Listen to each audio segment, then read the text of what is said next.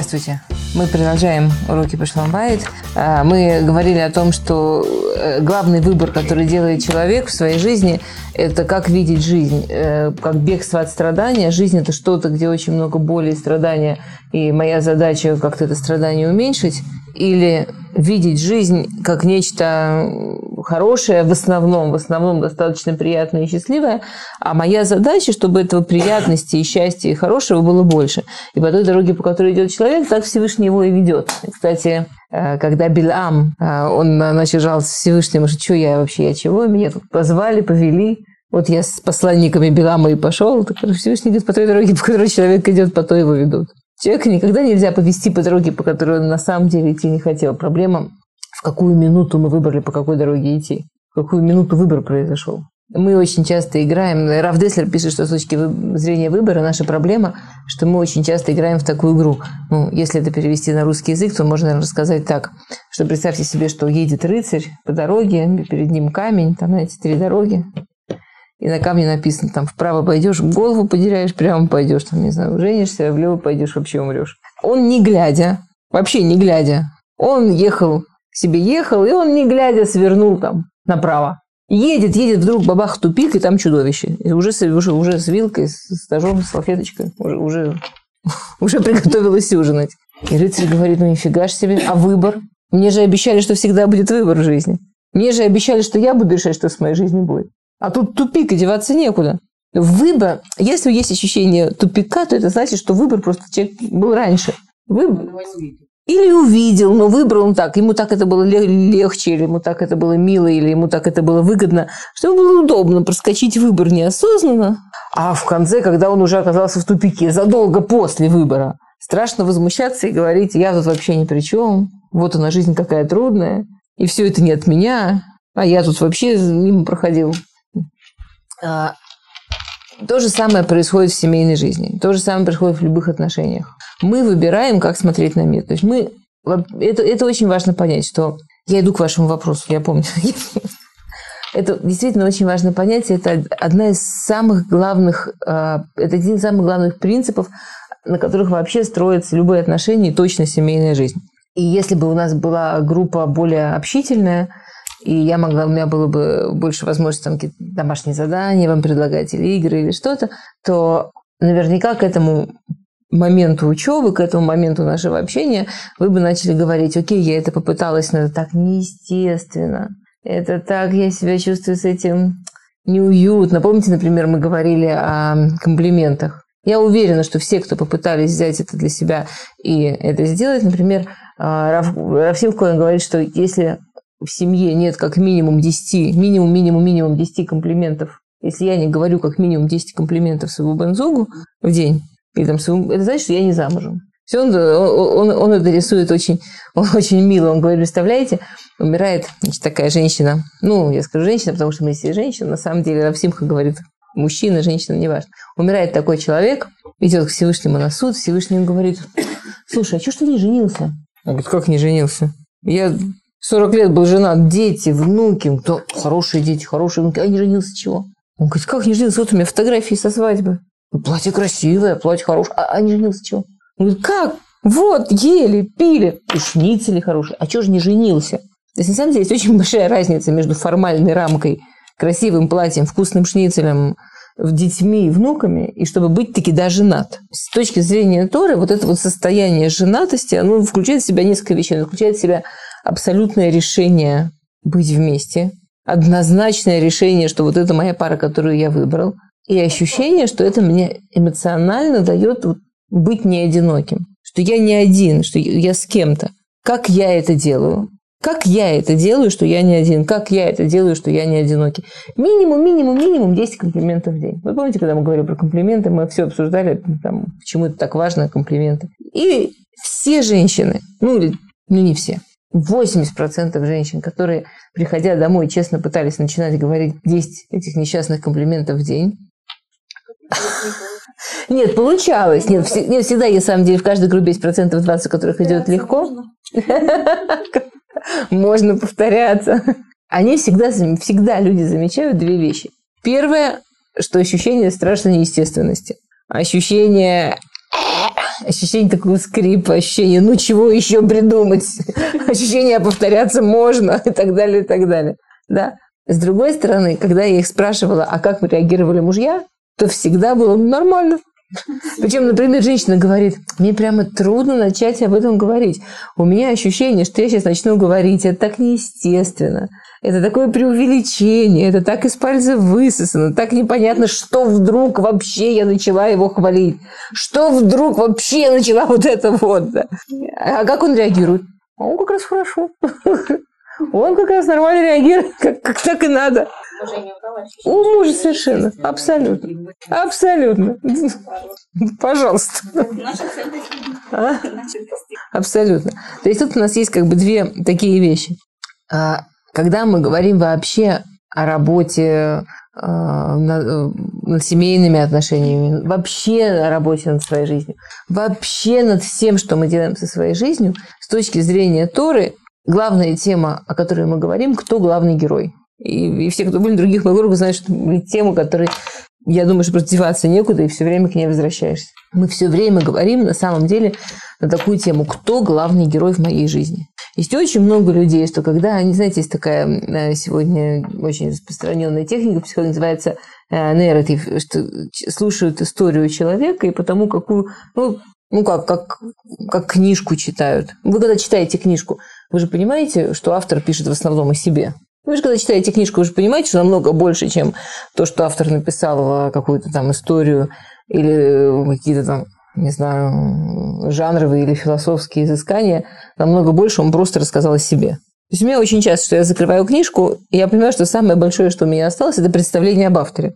Все остальное как-то не очень, а вот про него все очень понятно. Ну, понятно, да, как говорила Куджава, каждый пишет, что он слышит, каждый слышит, как он дышит. Как он дышит, так и пишет. Ну, никуда не денешься. Теперь, нарратив – это, это каждый из нас, когда рассказывает свою жизнь, он тоже просто озвучивает ту книжку, которую он пишет. Каждый из нас пишет какую-то книжку. А вот это говорит словами «Коль маасеха бесефер нихтавим». Мы живем, мы продвигаемся, Каждый шаг, каждый день – это страница, каждый шаг – это слово, каждый час – это строчка. Рассказывали про Раф Вирмана из Байтвагана, что он как-то куда-то бежал, ученики его спросили, Раф, куда вы бежите? Он говорит, я очень спешу, я пишу книгу. Говорит, ой, да, а в этот раз какую, а в этот раз о чем? Он говорит, вы что, обалдели? Коль масаха бесеферник Живу я, книгу пишу. Прикол в том, что когда мы умрем, понятно, что все наши книги, они будут перед нашими глазами, и мы все это прочитаем. И вот мне всегда ужасно интересно. Вот если бы мы писали книгу, да, если я пишу книгу, эта книга, если вы подумаете про свою книгу, эта книга, каков, какой у нее жанр? Это вопрос выбора. Есть человек пишет комедию, есть человек пишет трагедию, есть человек пишет драму, есть человек пишет детектив, есть человек пишет ужастик. Нет, вы не встречали таких? Причем это ему кажется, что в его жизни так происходит, а, а каждый из вас сидит со стороны и думает, ну и какие еще усилия ты готова приложить, чтобы твоя жизнь была таким качественным ужастиком. Нет? Не замечали? Хотя бы для себя. Бог с ними, с другими людьми. Для себя. Ответьте себе на вопрос, какую книгу я пишу. Какую книгу я пишу? Я, когда учила невест, я всегда на первом уроке, знаете, у нас есть у религиозных евреев такое, что невест готовят к свадьбе, Адрахат Калот. Я много лет занималась этой Адрахат Калот.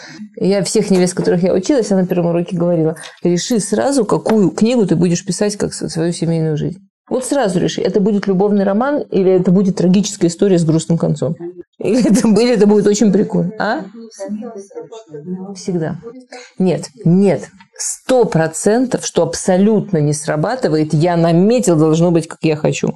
Сто процентов, что не срабатывает сюжетная линия на сто процентов. Я сейчас не про сюжетную линию, я сейчас про жанр.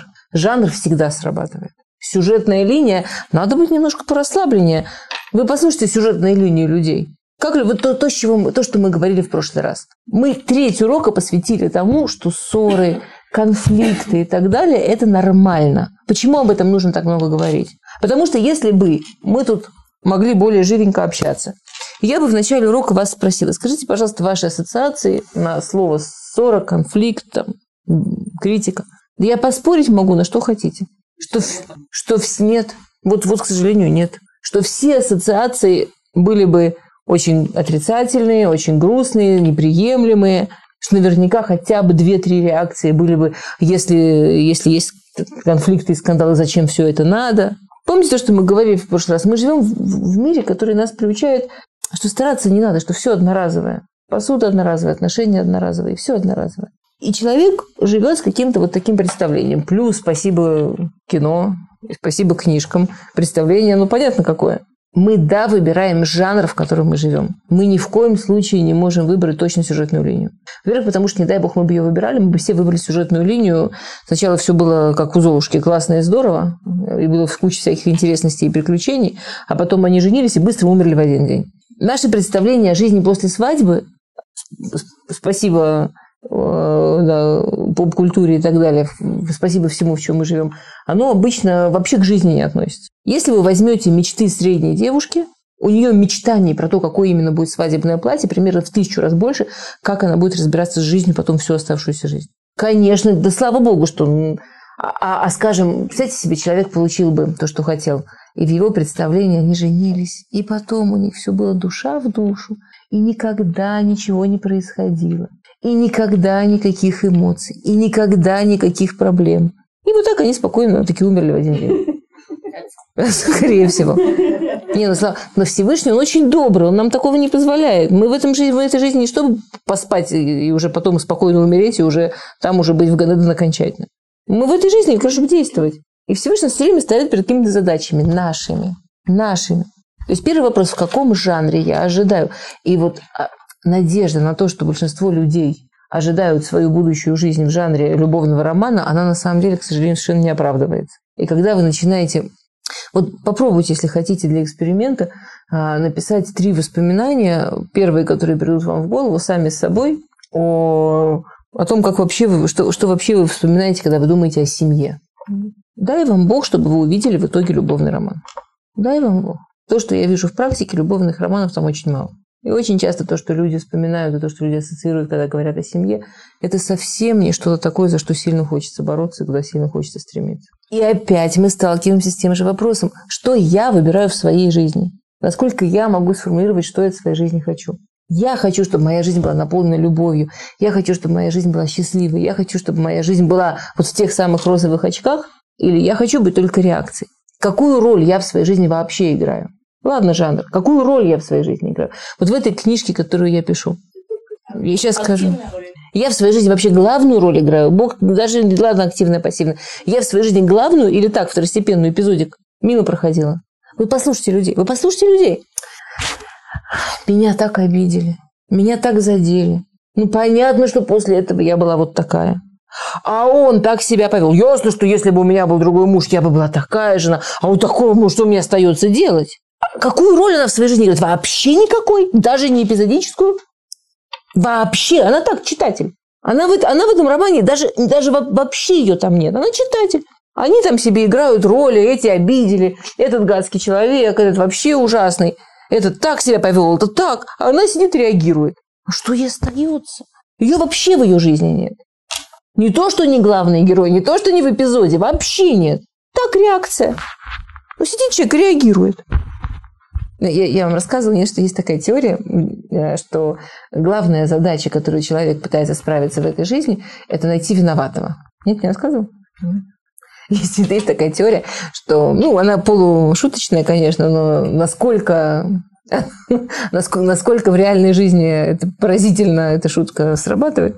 А есть такая теория, что главная жизненная задача человека – это найти виноватого. Вот человек рождается, у него все просто, у него есть виноватая мама и виноватый папа. Там мама не додала молока, папа его вовремя взял на руки, и вообще не прибежали, не накрыли, не раскрыли. И жизнь, она такая идеальная. Четко понятно, кто во всем виноват. Вы знаете, это всегда был главный вопрос русской революции, кто виноват.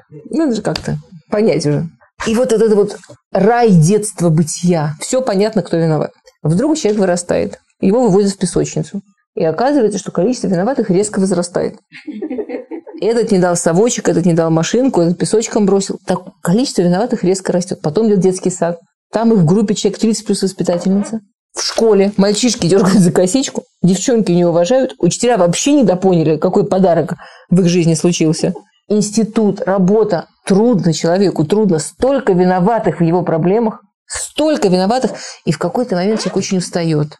И он стремится к идеалу. Он стремится вернуться в вот этот вот рай детства, где кто виноватый, понятно, и в идеале он один. И тогда человек женится. И, и он возвращается в идеальное состояние, виноватый всегда один, и точно понятно, кто это. Вот этот вот выбор, какую роль вообще в своей жизни играть, как свою жизнь видеть.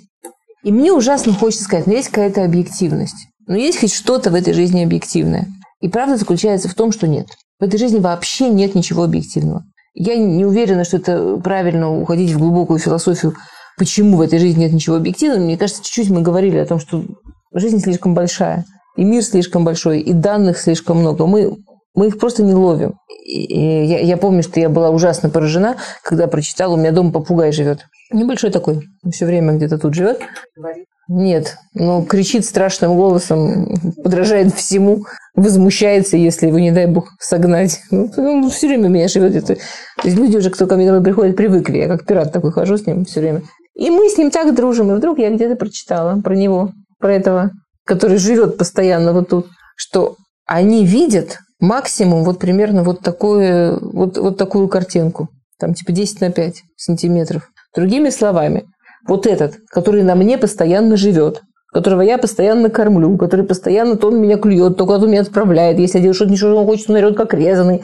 Причем, он когда возмущается, он научился подражать, знаете, машине, в которую не по делу потрогали. У них такие противные-противные сирены, да. А когда я делаю то, что его устраивает, то мне такие серенады поет, прям как Солошка. И вдруг я понимаю, что он, он про меня ничего не знает. Он вообще не знает, что я есть.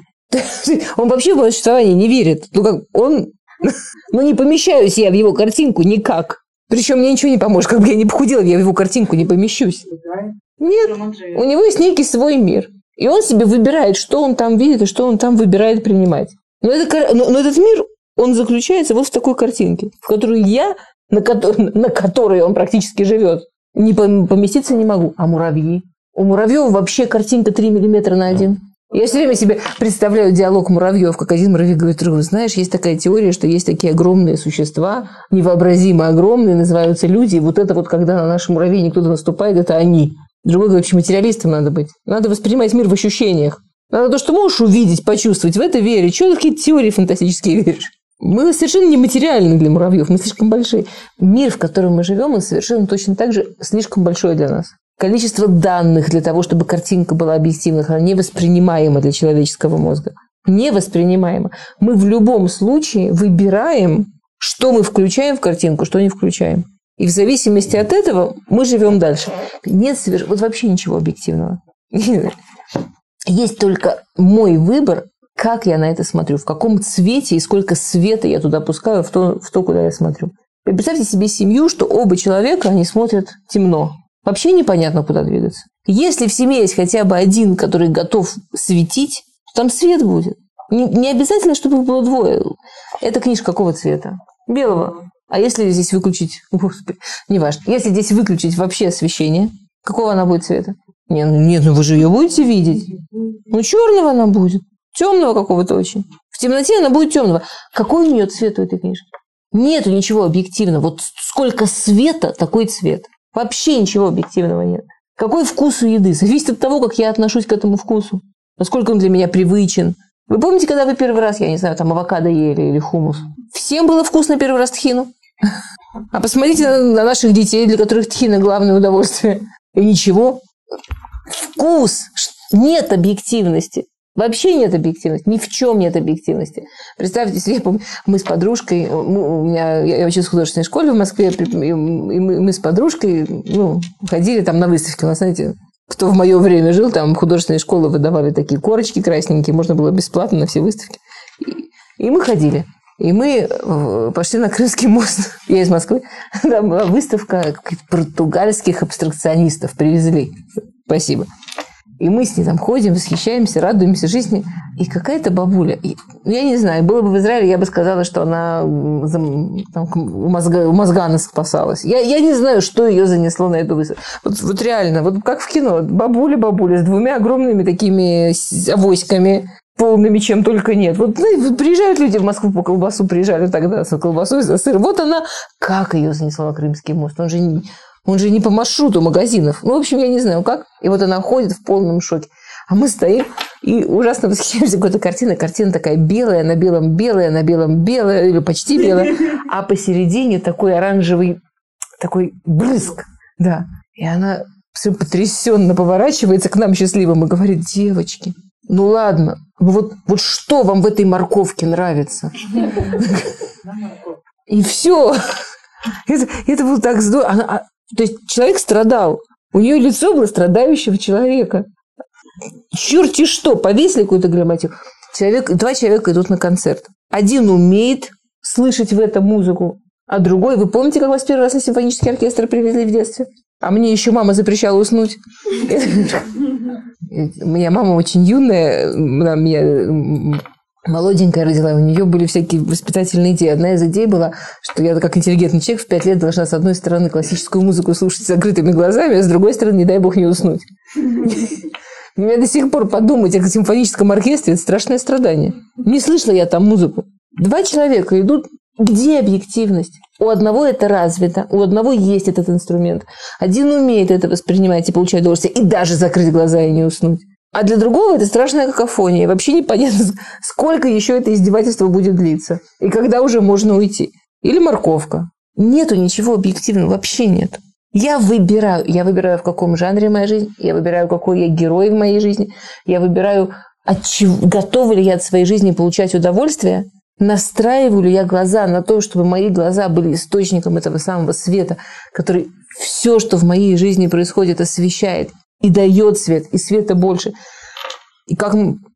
Или я реакция. Раз тот, кто рядом со мной, видит все в темных цветах, раз тот, кто рядом со мной, он такой там видит все мрачно и тяжело, и я так буду. А что мне делать?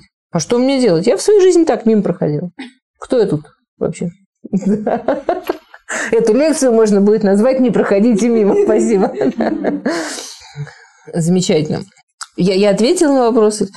Это на самом деле очень-очень важная тема, потому что, конечно, если мы говорим про принципы а, еврейской семьи, то, то то, что мы обсуждали сейчас, очевидно, что это один из главных принципов. Очень, очень мало принципов настолько настолько фундаментальных и настолько важных, и, и от которых действительно... Э, Рамбан определяет, э, что, что такое важный принцип в Торе. Он говорит так, что «Талу имен ровгуф и тура», что важный принцип в Торе – это тот, от которого зависит большое количество других принципов. То есть, если этот принцип, на нем стоит большое количество других принципов, значит, называется важным. Вот этот вот принцип, он как раз из таких. От него настолько много зависит, Крошка сын к отцу пришел и спросила Крох, что такое хорошо, что такое плохо. Что такое хорошо? Мы очень часто путаем, что такое хорошо, что такое плохо.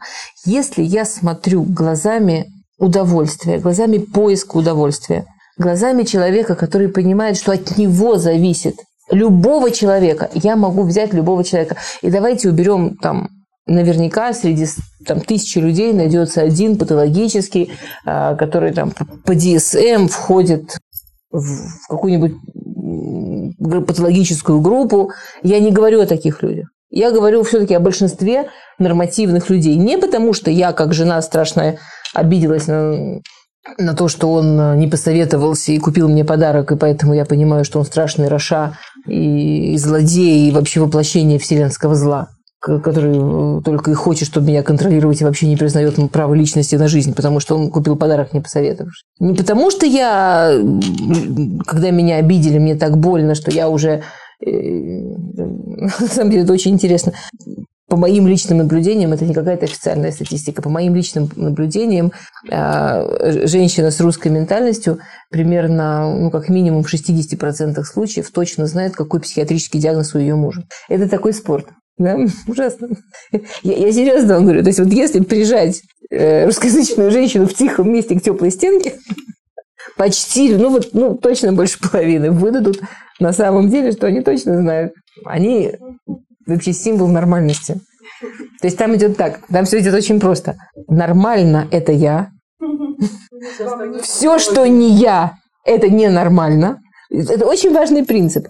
Если у меня высшее образование, значит, все, у кого нет высшего образования, они не очень люди. Ну, потому что есть норма, высшее образование. Значит, те, у кого его нет, они вообще не, не, не о чем говорить. Если я вижу жизнь такой, тот, кто видит жизнь иначе, у него что-то с мозгами не так, что-то у него... То есть, конечно, я человек открытый и очень образованный, поэтому я могу подумать, как одна женщина, действительно замечательная женщина, очень образованная, мне сказала, я могу очень много в нем терпеть, я понимаю, что это болезнь. Это имелось... Речь шла о том, что он видит иначе какие вопросы воспитания детей. Но она понимает, что это болезнь. Она знает, как надо. Он думает иначе. И она может это вытерпеть. Болезнь. Больной человек надо лечить, терпеть, сочувствовать. Женщина сильная, может и не то выдержать. Ну, как, ну так, только пусть ей объяснят, как постепенно его вылечить, чтобы он уже начал правильно думать. На подсознательном уровне это вообще далеко уходит. Если я нормальная, а я женщина, то вообще все, кто не женщина, с ними большая проблема. С ним вообще непонятно, о чем там можно до конца разговаривать и что именно. И так далее. Но это, это вообще это отдельная тема, но на самом деле она такая интересная. Я, я, я хотела что-то другое сказать. Я хотела сказать, что э, когда мы говорим о том вообще, что такое хорошо, что такое плохо, что такое правильно, что такое неправильно. Если я знаю, что восприятие всего, оно субъективно, вот всего, вы можете мне привести одну вещь, которую не, не о чем спорить, но вот это понятно, что так. То, ну, про это я точно не буду влезать, потому что такой огромный спор в Гумаре. И, так, и, и, и, это, и, знаете, если вы будете в Москве, зайдите сейчас в планетарий. Сделали музей космоса, типа нашего музея Мада, Музей Намада очень классный, очень крутой. Примерно треть этого музея, она, ну, там много про что, но там есть очень красивые, мощные экспонаты, которые как раз объясняют этот спор, и как на это смотреть, и, и в каком случае, и почему до сих пор во многих расчетах э, берется в расчет, как будто бы Солнце вращается вокруг Земли, то, что Гмарай предлагает, что использовать для разных расчетов разных. Это уж точно такая сложная тема, у меня профессионализма не хватит даже про нее говорить. Что-нибудь объективное, ну, Например, очень часто люди приводят как объективно, что больно. Когда мне больно, я чувствую, что мне больно. Это объективно. А? И тут есть две... Не, мне больно. Мою боль я чувствую объективно? Нет. Я вам приведу несколько... Во-первых, насколько я чувствую боль болезненной, зависит от того, как я к этой боли отношусь, даже в боли. Например, женщина, а? Женщина знает, что вот эта боль, она рожает, и эта боль, она понимает, какой результат она ей даст. И женщины выдерживают, и выдерживают круто, и выдерживают так, что потом через там, 20 минут, полчаса встают и идут дальше. Боль, которая по шкале болезненности, ну, это, это боль, которой дали 100 единиц болезненности. То есть, а на самом деле вот от этих 100 единиц вычисляется любая другая боль. То есть человек, в принципе, не может такую боль, на самом деле, как там, ну, первый раз, например, помните, как схема первых, там, кости расширяются. Ну, предположим, что человек это делает без, без обезболивания. При этом 30 единиц болезненности почти невозможно выдержать, если человек не знает, ну, как бы, если человек считает, что вот просто там, его ударили или его пырнули чем-то. А, вот эти вот самые болезненные удары мужчинам, мужские вот эти вот самые болезненные удары, а, в самом страшном случае могут дотянуть до 70 единиц. И мужчины падают, и все такое, и валяются. И... А? Ну, нет, я не о том, я о том, что... Потому что тут человек точно знает цель. Человека бьют. Предположим, вас ударил маленький ребенок. Внук ударил, ребенок ударил.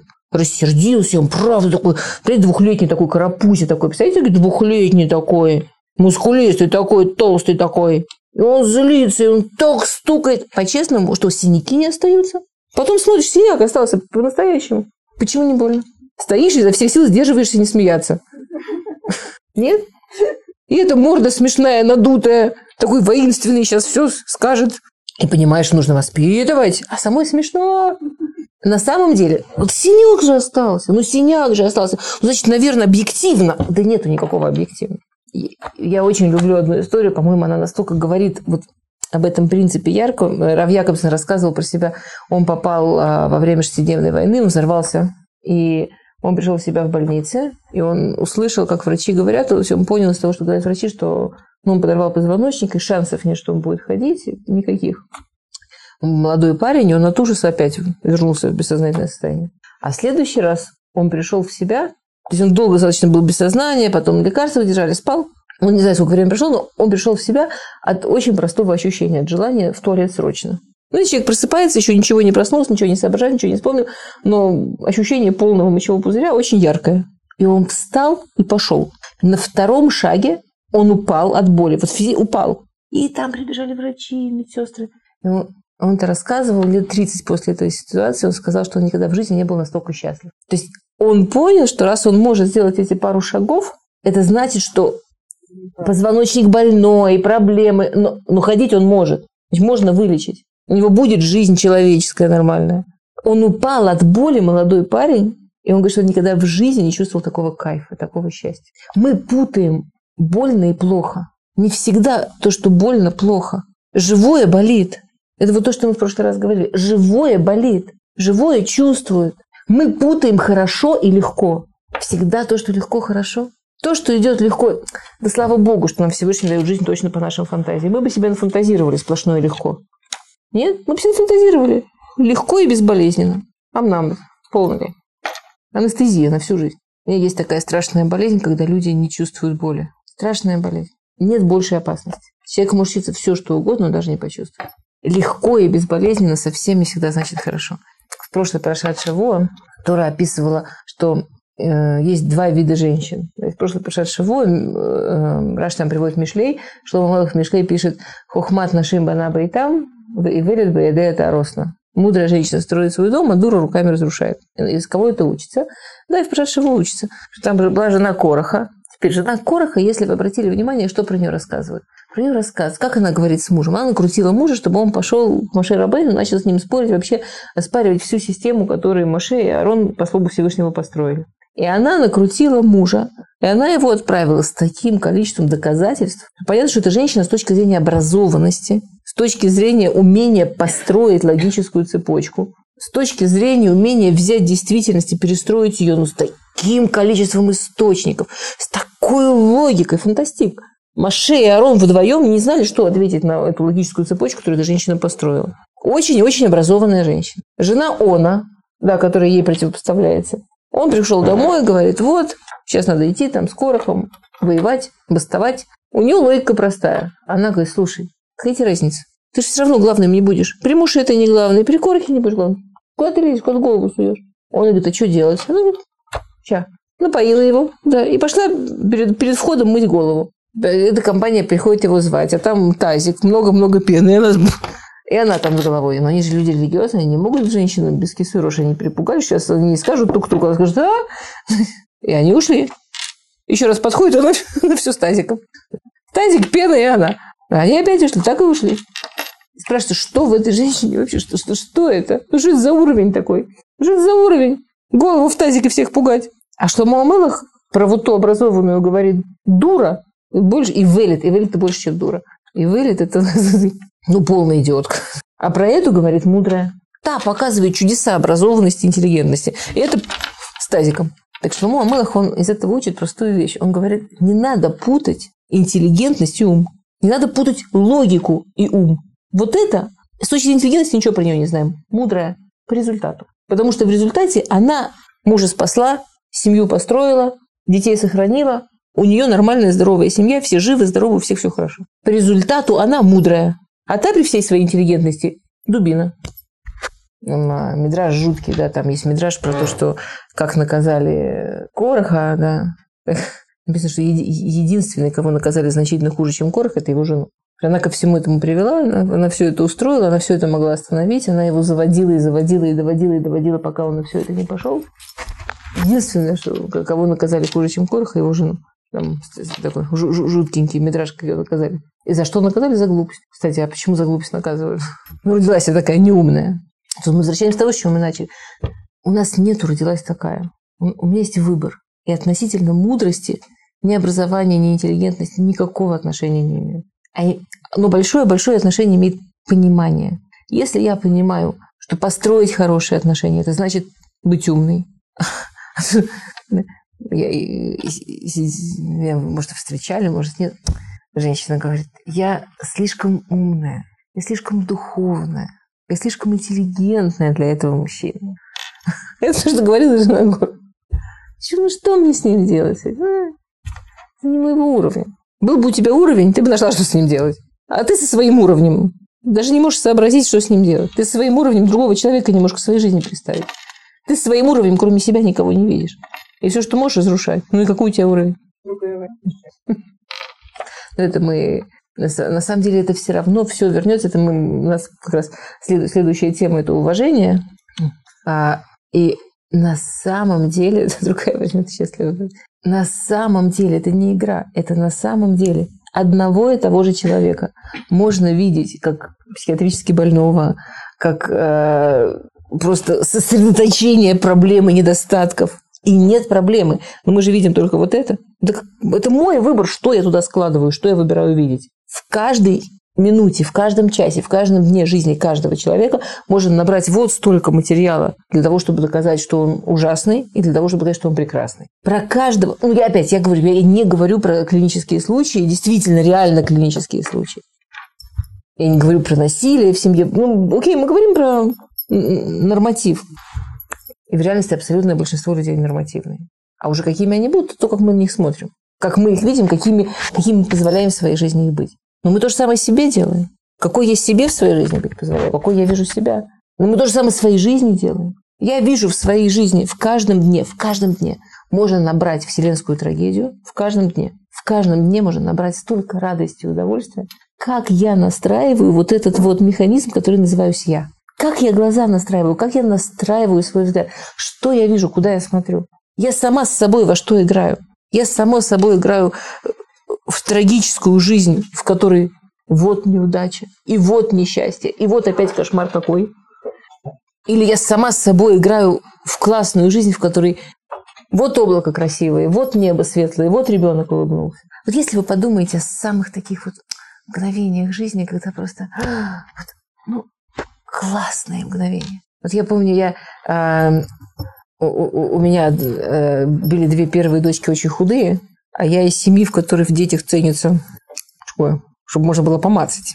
Это проблема, во что мы потом вырастаем, которых можно помацать. Но когда ребенок очень хочет, чтобы можно помацать. И у меня две первые были, ничего там мацать было нельзя. Такие кощейские совершенно, современные. А третья у меня такая прямо вот такая вот мацная была. Я помню, что мы с ней какой-то, знаете, вот там, где прыгают надувное такое, метнопхим, не знаю, как это по-русски. Ну, такое большое где-то.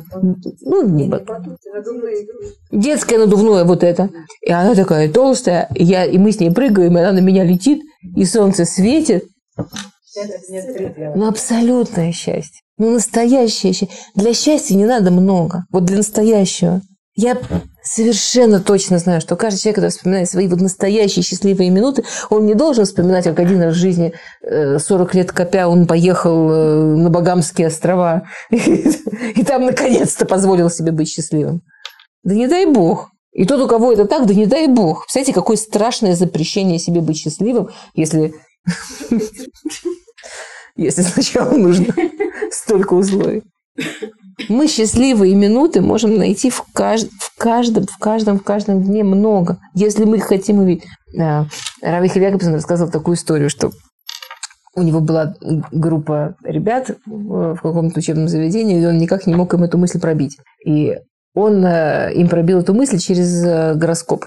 Он им э, сказал, что он очень много за ним. Они, они очень серьезно относились к гороскопам, и были какие-то там газетки, журналы, они каждый раз вычитывали, рас, делились э, впечатлениями, как все точно, как все классно, как все абсолютно работает, абсолютно все так и работает. А, и он э, сказал им, что он там эту тему долго исследовал, и он э, пришел к выводу, ну, совершенно такая лапша на уши, э, он пришел к выводу, что единственное, почему гороскопы так круто работают – это потому что на человека очень сильно действует печатный текст. И если те же гороскопы они будут получать написанные от руки, то они абсолютно работать не будут. И он сказал, что он готов с ними поспорить на 100 долларов с каждым. Что если он даст им гороскоп, написанный от руки, то работы не будет. И дал им честное слово, что не изменит ни слова. И первую неделю он а, выдает им эти гороскопы, написанные от руки. Через неделю встречаются, и они все говорят, Точно все сработало, точно. Не помогло. От руки, не от руки, все сработало. Ой, не может быть, давайте еще неделю. Еще по 100 долларов, давай.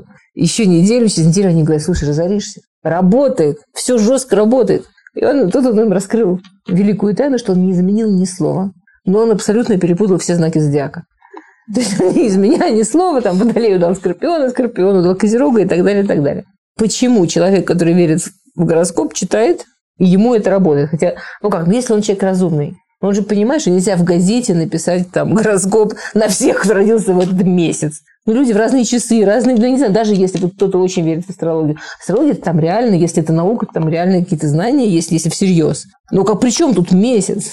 Ну, о чем речь вообще, да? Ну, как бы, если человек прям так в это верит, он же может заинтересоваться и подумать, там, луна такая, у нас такая, если уж. Почему это работает? У нас, как бы, на, наша голова, наш взгляд, он построен так. Есть огромное количество полочек. Там есть полочка разочарования, есть полочка очарования, есть полочка радость, есть полочка денежная потеря, есть пол, ну, понимаете, есть куча-куча-куча полочек. Ты, например, человек вот верит в этот гороскоп, и он читает денежная потеря. У него раскрывается полочка денежная потеря. В реальности, может быть, на этой неделе у него увеличили зарплату в два раза. И у него было много-много денежных приобретений. И он искренне на это не обращает внимания. Он-то знает. Он, он не тупой, он знает. Но в его ГВ, в его настоящем, он потерял шекель. Как и было написано. Какая полочка открыта, на что мы настроены, мы это как магнитом, мы это видим. Мы, то есть как будто бы у нас есть, можно представить себе свою жизнь, что она как в театре, на сцене. Я вам рассказывала, я не помню, сказать, если нет, меня поразило. В детстве у меня было такое переживание, что меня поразившее. Дедушка взял внуков, там нас несколько. А у него был знакомый, который в театре опереты работал осветителем. И мы какой-то спектакль, в общем, спектакль я совершенно не запомнила, потому что это такое потрясающее было, что а, смотрели из вот этой будки осветителя. И я увидела, я помню, что я была потрясена, потрясающую вещь сцена. На сцене происходит многообразная жизнь. Тут кто-то тянет лестницу, тут кто-то что-то вытирает, тут кто-то с кем-то знаками ругается, и не только знак. Миллион действующих людей в комбинезонах, не в комбинезонах живут своей жизнью. Посреди сцены, на кругу, который освещает этот осветитель, стоят герои и героини, и чего-то там лопочут. В сантиметре от них, в метре от них, со всех сторон. Люди живут совершенно своей левой жизнью, готовят к следующей сцене, что-то делают. Никому не мешает. Их никто не видит, они не освещены. А осветитель, он круг отправляет куда хочет. И люди честно за этим кругом. Это вообще, на самом деле, мне это совершенно, мне это вот, мне была, я маленькая девочка была, мне это сломало хаваю театра. Я потом, сколько меня водили в театр, я столько вглядывалась, что с других сторон происходит. Потому что я поняла, что люди не видят то, что перед ними. Я видят только то, что освещено. И мне было ужасно обидно, что другой вместо меня решает, что освещать. Почему он решает, что освещать, что я увижу? Может, я сама в своей жизни буду решать, что я хочу посмотреть? Чего там происходит? В другом углу. Мы то же самое делаем со своей жизнью. Я сейчас говорю не про Вселенную и не про объективность, сколько мы можем всего воспринять. Я говорю вот про эту сцену моей жизни. Мы в каждом часе и в каждом дне что решили осветить, то видим. Это ужасно интересно. Мы, религиозные евреи, верим, что Всевышний вот всякие вещи, которые люди открывают, открывают, как же уже они открыли, оно всегда было, люди открыли. Вот все эти вещи, которые наука обнаруживает, почему-то, Всевышний, почему-то Всевышний именно сейчас дает обнаружить. Вот есть какая-то важная информация в том, что Всевышний хочет, чтобы мы именно вот сейчас узнали какую-то определенную информацию. Вот именно сейчас. И некоторые вещи, по-моему, очаровательные. Вот, например, если чуть-чуть подумать про лазер – операции лазерные, берется луч света. И то, куда отправляется луч света, там даже физиологические вещи исправляются. И где основная область, куда это применяют? В глазах. Хирургия глаза. Берется луч света, отправляется в глаз. И глаз физиологически начинает видеть иначе. Мне кажется, это такая, такая крутая фишка философская. Не надо операции делать. Я живу в семье. Эти люди, они будут такими, как я их вижу в моей жизни. Я могу прожить жизнь очень счастливого человека, очень светло. Если там будет много света, там трудно будет оставаться в темноте другим тоже. Дети растут совершенно иначе в семье, где смотрят светло. На самом деле партнерам очень трудно оставаться в глубоком пессимизме, когда рядом с, ним люди, с ними люди, которые видят светло. Извините, просто, потому что я время кончается, я на ваш вопрос не ответила. Напомните мне его, будьте добры. Вы говорили про ссоры и споры. А, и я вспомнила, да, лишь бы немного, сколько, да. Смотрите, а, спасибо. Мы говорили про какую-то определенную схему, и идея этой схемы была такая. Есть замечательная, нужная, здоровая вещь – обсуждение. Разные точки зрения, спор. Замечательная, классная, прекрасная. Как получается, что здоровый и хороший спор, здоровая и хорошая разная точка зрения перетекает в семье в конфликт, перетекает в желание обидеть друг друга, сделать больно. Вот тут вопрос. Теперь то, что мы хотим сказать, мы хотим так сказать.